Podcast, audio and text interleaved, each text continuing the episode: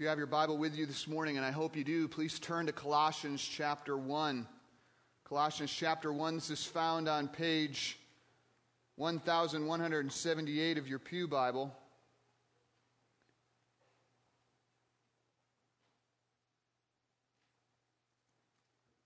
One thousand one hundred seventy-eight of your pew Bible, if you'd like to look on there. Uh, the verses that we will look at this morning is Colossians chapter one, verses nineteen through twenty, which is a very important section of Scripture to consider today, since this is the Sunday before Christmas, our celebration of Jesus Christ's birth. You see, in the culture that we live in today, it's very easy to get distracted from the real reason of Christmas.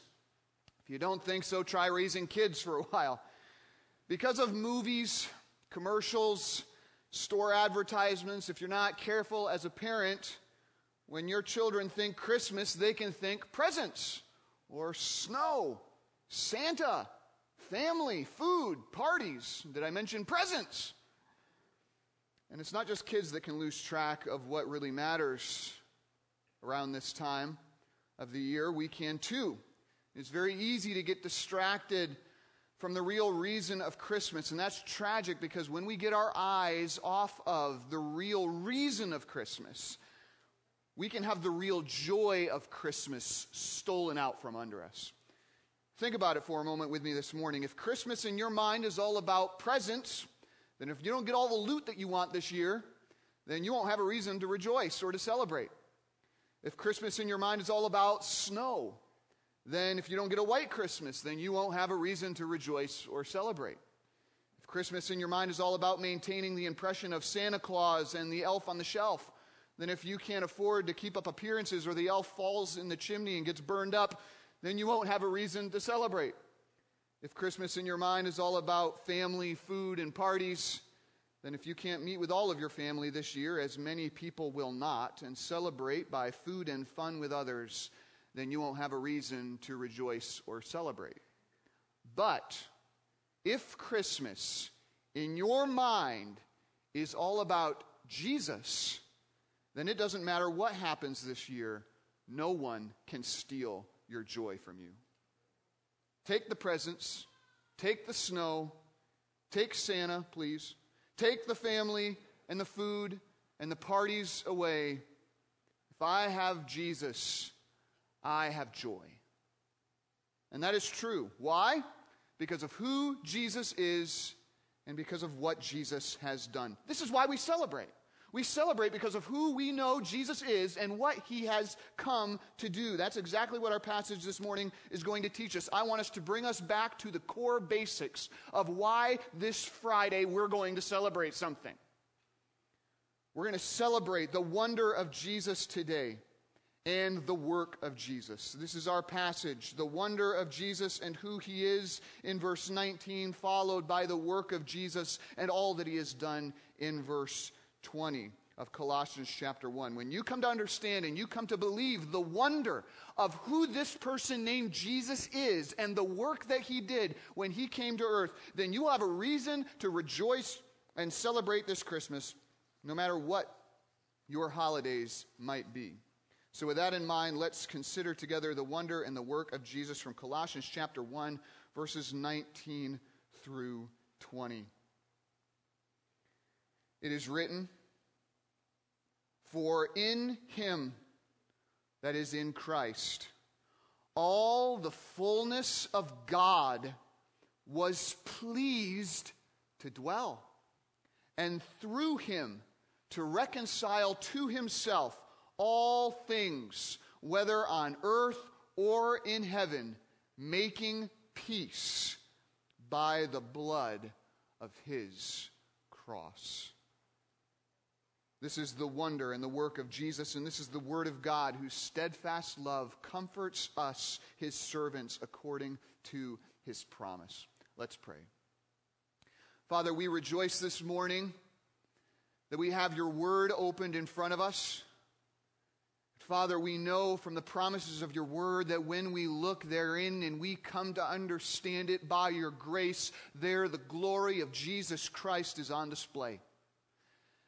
That is what I ask you to do, Father, by your grace this morning. Pray that you would take the preaching of your word and the teaching of your word this morning and accompany it by your Spirit with power to implant itself deep in every heart and mind here this morning, to open blind eyes, to enliven dull hearts, to quicken faith, to create life, to produce lives that honor and glorify you. We are here for your glory. We are here this morning for your glory. We will learn of Christ for your glory, and we will be changed for your glory. Help us to look forward to the work that you are about to do. In the name of Jesus, we pray. Amen. To start off, I want us to reclaim this morning in our minds and our hearts the wonder of Jesus. The wonder of Jesus. That is in verse 19, where the Apostle Paul writes, For in him, that is in Jesus, all the fullness of God was pleased to dwell. Here, Paul states that all the fullness of God was pleased to dwell where? In Jesus.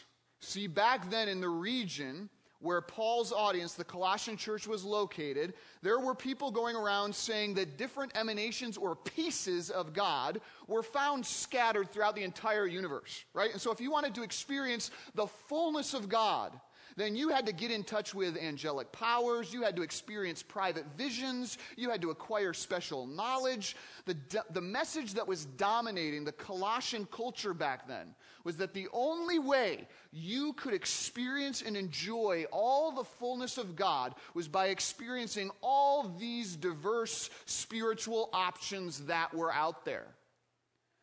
So the, and that's not very dissimilar to the culture in which we find ourselves today in our pluralistic society to state that the fullness of God is found in one place, one location, one person is deemed to be the height of spiritual arrogance. Why, God can be found anywhere, we're told, right? Sure, you can experience a part of God in Jesus, but don't be so arrogant and proud as to believe that you can find all of Him there. Why, you can also find and experience God in Islam, or Judaism, or Buddhism, or Hinduism, or even just in nature. Why, even according to the Roman Catholic Pope last year, even in atheism.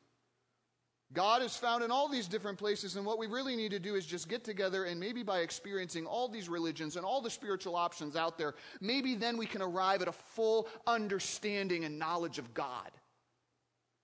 Well, that doesn't work with Christ or with Christianity. Because according to God Himself, all the fullness of God dwells in only one place and in only one person in Jesus Christ. When I began my college career, at a local college where I was growing up, there was a professor from Michigan State University that was there, and he was teaching, I don't remember, it might have been British literature or something like that. Somehow it became a discussion about religion. And he talked about, you know what, we all just need to get together, and we need to listen to the teachings of the main people in charge of all of these religions. And if we could just grab, you know, Muhammad and Buddha and Jesus and look at what their core teaching was, we could just bring that together, then we'd arrive at who God is. And I was looking around the room in the class, and there were some Christians kind of shifting uncomfortably but not saying anything. So I raised my hand and I said, I'm sorry, but that doesn't work. And he said, Why? And I quoted John 14, verse 6, because Jesus himself said, I am the way, the truth, and the life.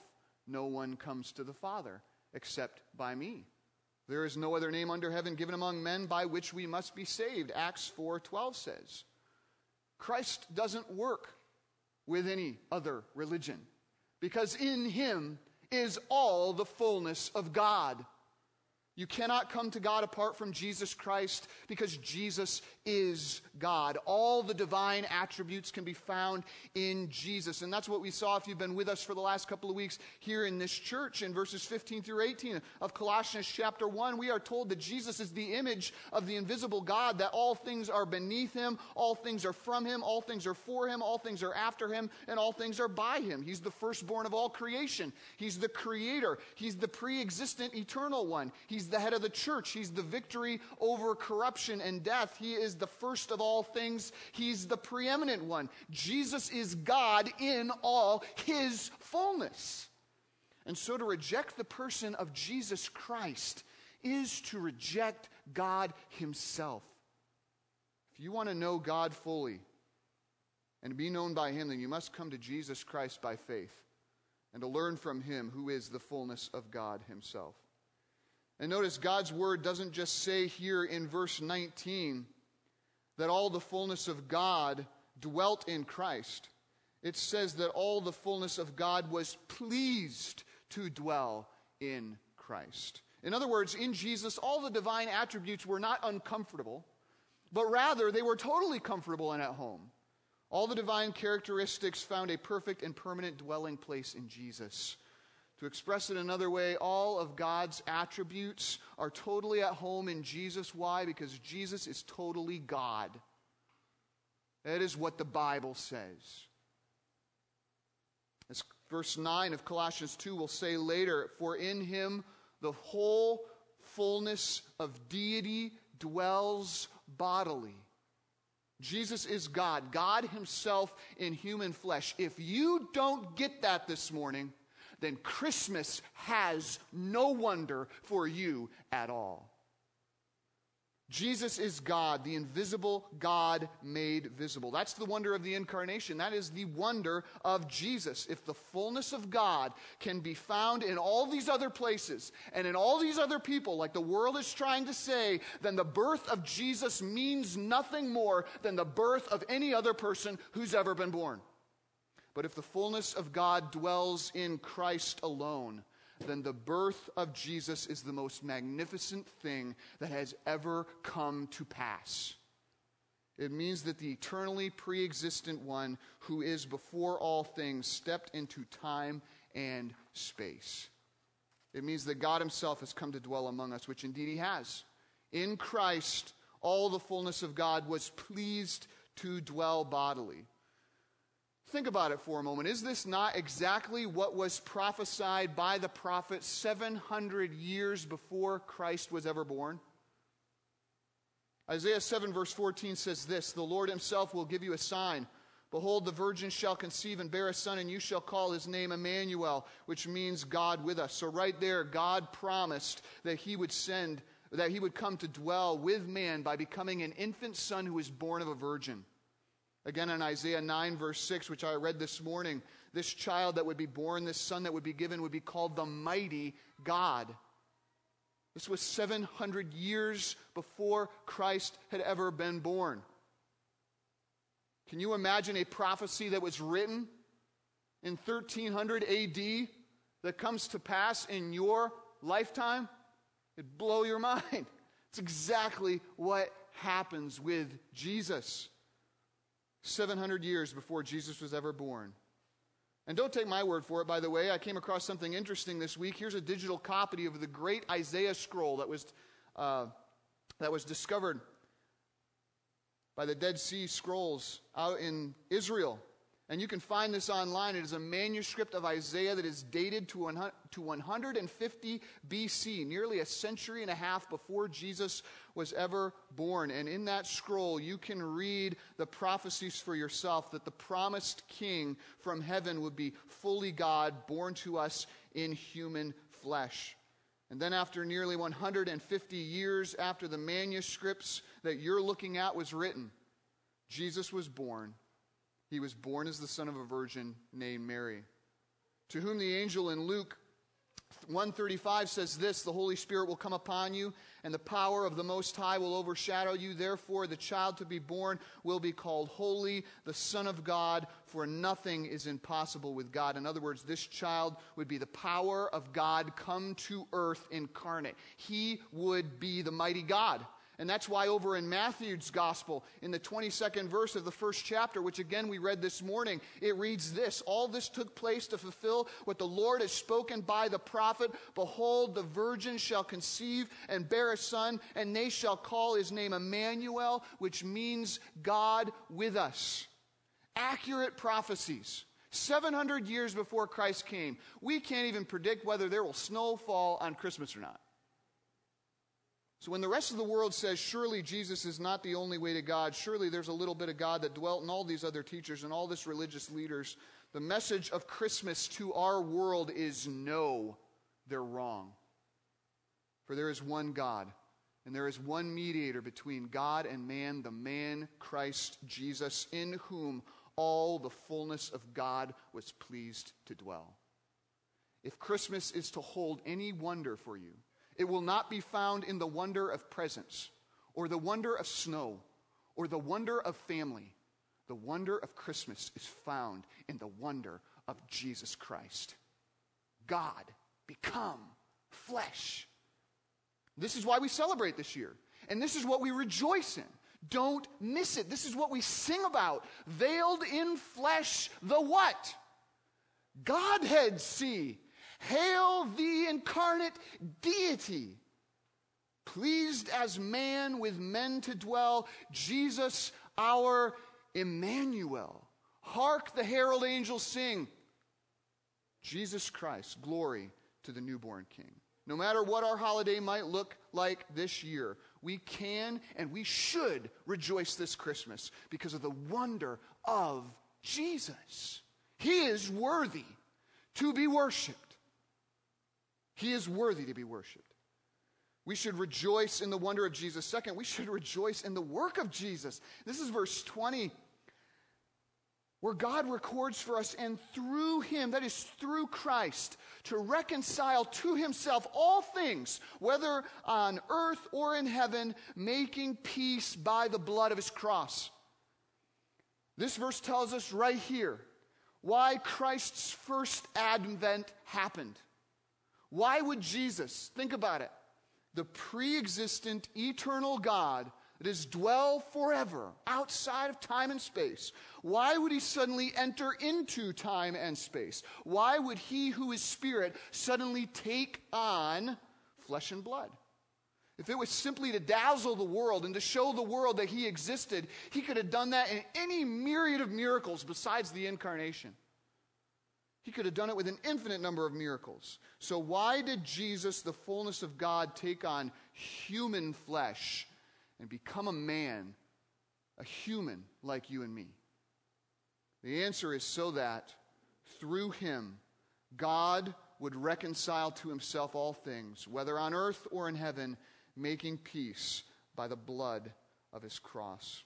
Now, that is a huge accomplishment that through Christ, through his incarnation and his crucifixion, Christ achieved a means for God to reconcile to himself not just some things, it says here, but all things back to himself. Go back briefly in your mind's eye to the beginning of it all. God created everything and he looked upon it all and he said, It is good. And then God made man and woman in his own image and he walked with them in the cool of the day glorifying Him and enjoying His presence. In the beginning, God said, It is all very good. When we look at the world that we live in today, would you say that it is all very good? No. You see, sin entered the world.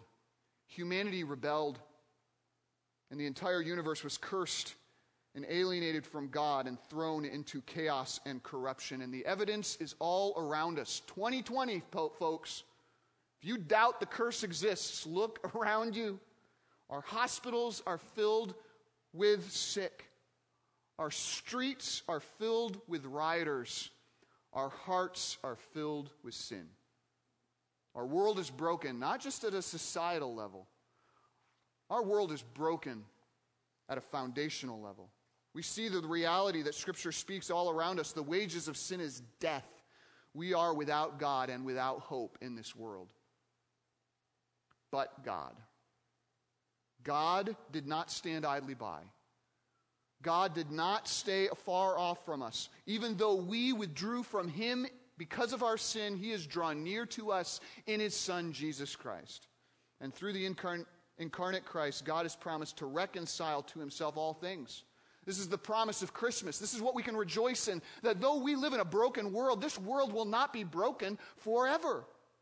He's going to end the rebellion.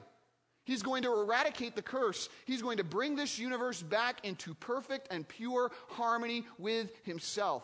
There is coming a day when there will be no more sin, no more sadness, no more pain, no more death, no more sickness, no more illness, no more injustice, no more unrighteousness.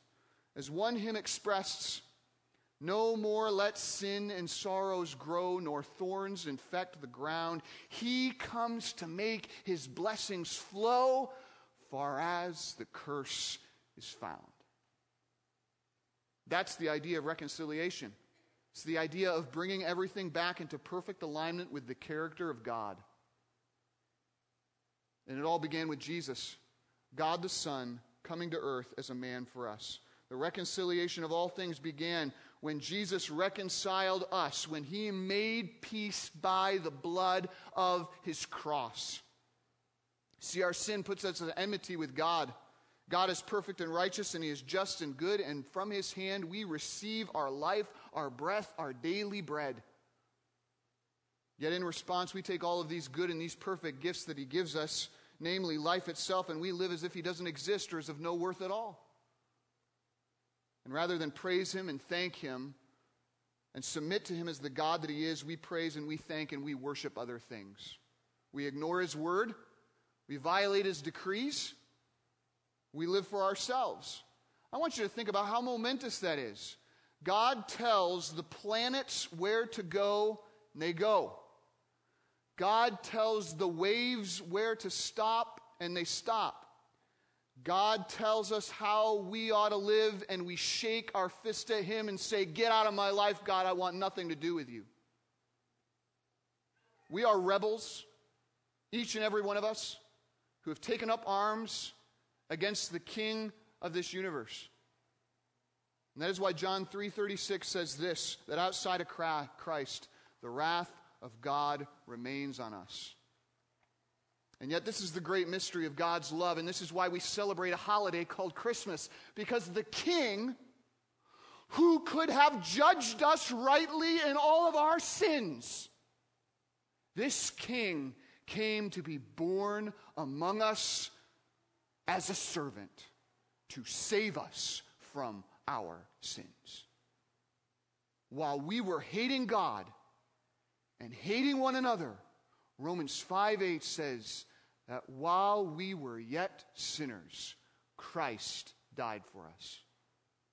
Though there is absolutely nothing in us to commend us to God in love, Jesus was born in a dirty stable to save dirty sinners like you and like me. And that's what this verse tells us. Jesus did not come to create a holiday, Jesus came to reconcile sinners to God. If you do not believe that you're a sinner this morning, Christmas means nothing to you. But if you know that you are a sinner standing beneath God's just wrath, Christmas means everything because it means that God has made a way for you to have peace with Him by the blood of Jesus Christ's cross. This is the meaning of Christmas. This is why we celebrate. Jesus, that little child in Bethlehem, was the Prince of Peace born to die. To die on the cross to pay for our sins, to turn away God's wrath, and to establish a terms of peace between us and God. And now, all those who accept this terms of peace, who trust in the Lord Jesus Christ for forgiveness of their sins, will be saved. As Romans 5 1 says this, therefore, we have, since we have been justified by faith, we have peace with God through our Lord Jesus Christ. And again, verse 11, through him we have now received reconciliation. So that's what we sing about this time of year, though you might sing the songs and never even think about it. Hark the herald angels sing, Glory to the newborn King. Peace on earth and mercy mild. God and sinners what? Reconciled. Mild he lays his glory by born that man no more may die, born to raise the sons of earth, born to give them second birth. See, this morning, this morning, you can be reconciled to God. You can have that feeling of guilt removed. You can be living at peace with Him without hatred or enmity or fear. You can have a relationship of love and peace with God through Jesus Christ because He paid the penalty for your sins by coming to earth as a man and dying as a man in your place. You can have peace with God by the blood of his cross. As the angel said, as we read this morning in Matthew chapter 1, you shall call his name Jesus. Yahweh saves. Well, why call him Yahweh saves? For he, Jesus, will save his people from their sins. And you know what? Christ's work of reconciliation in us that we celebrate this Christmas will climax in a work of reconciliation over all things. Paul says over in Romans 8 19 through 21 for this creation waits with eager longing for the revealing of the sons of God. In other words, the whole universe can't wait until we, as God's people, are glorified, when we are removed from this sinful flesh and given pure new bodies without sin in it. Why?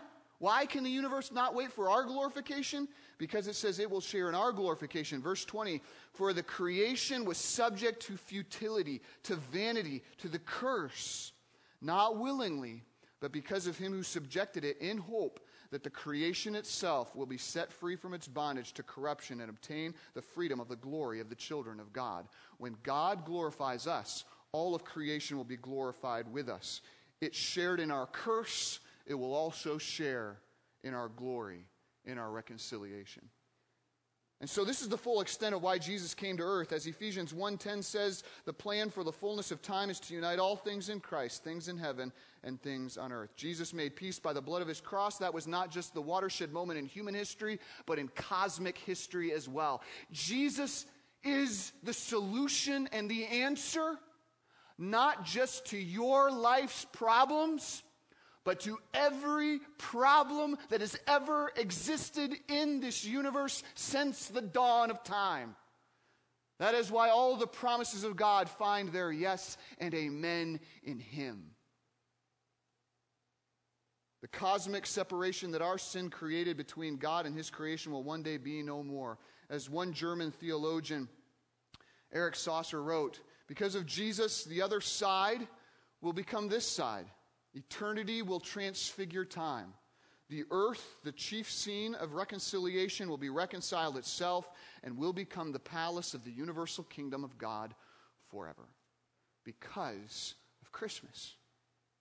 One day, all things will be brought again into right alignment with God and His character. Revelation 21 3 through 4 says this Does not your heart long for this?